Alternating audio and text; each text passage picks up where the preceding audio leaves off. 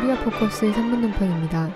미국이 미사일 방어 체계의 핵심 요소인 고고도 요격 미사일 사드의 남코리아 배치를 추진하고 있고 군이 이를 묵인 방조하고 있습니다. 한편에서는 군대판 세월호 참사로 불리는 윤일병 사망 사건의 의혹이 점점 더 커지고 있습니다. 이에 대해 논평하겠습니다. 첫째, 미국의 사드 배치를 거부하지 않고 오히려 지지하며 전쟁 가능성을 높이는 김관진 국가안보실장, 한민구 국방부 장관은 물러나야 합니다.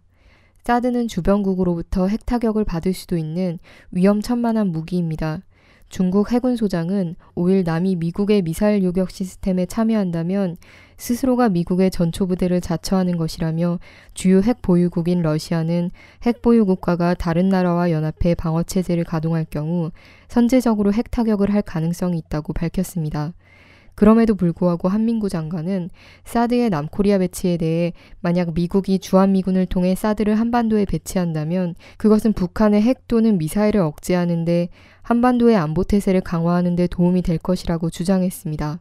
김관진 실장 또한 국방부 장관 시절 주한미군이 자체로 사드를 도입하는 것은 상관없다고 말한 바 있습니다.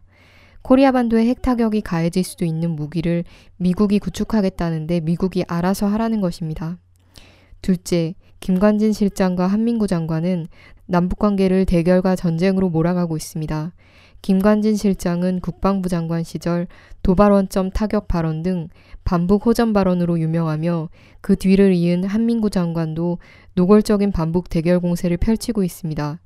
한 장관은 지난 7월 20일 KBS 방송에 출연해 북한이 도발을 하면 우리 군이 수차례 수십 차례 북한에 대해 경고했듯이 도발 원점, 지원 세력, 지휘 세력까지 단호하게 응징할 것이라며 또다시 도발을 감행한다면 체제의 생존까지도 각오해야 하는 그러한 상황이 올 수도 있다고 밝혔습니다. 또 북의 정부 성명 발표 등 평화 공세에 대해서는 전형적인 위장 평화 공세 또는 통일전선 전술 차원의 공세로 평가를 한다고 말하고 혹시라도 북한의 화전 양면 전술에 우리 장병의 정신태세가 이완될 가능성이 있다며 북한 체제의 실체가 과연 어떤 것인가를 중점적으로 교육할 계획이라고 설명했습니다. 셋째, 윤일병 사망 사건에 책임지고 전현직 국방부 장관인 김관진 한민고는 물러나야 합니다. 김 실장은 사건이 일어날 당시 국방부 장관으로 군 수뇌부가 이 사건을 축소 은폐하는 데 있어서의 핵심 책임자입니다. 새정치민주연합 박영선 원내대표는 구타 대물림과 한거 불능의 잔인성이 어떻게 병영 내에 존재하고 은폐될 수 있었는지, 당시 국방부 장관인 현재 김관진 안보실장 책임을 묻지 않을 수 없다며 김관진 안보실장이 국방부 장관을 할 때 이 사건뿐만 아니라 다른 여러 사건도 축소 은폐됐다고 보고 있다고 주장했습니다. 또한 군 전문가로 불리는 육군 참모총장 출신의 한 장관은 사병의 계급별 복무기간도 알지 못해 야당 의원들에게 질책을 받았으며 윤일병 사건을 7월 31일 언론 보도를 통해 알았다고 밝혔습니다. 또 본인이 국방부 정책기획관으로 재직하던 시절 아들이 군 복무기간 휴가와 외박을 60일 넘게 사용한 것으로 드러났습니다.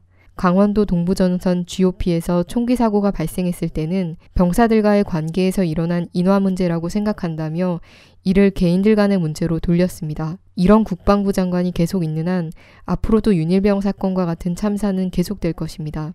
군에 보낸 자식들의 생명을 지키지 못하고 코리아 반도를 언제 전쟁의 참화로 내몰지 모르는 김관진 실장, 한민구 장관은 당장 물러나야 합니다. 코리아 포커스 3분 논평이었습니다.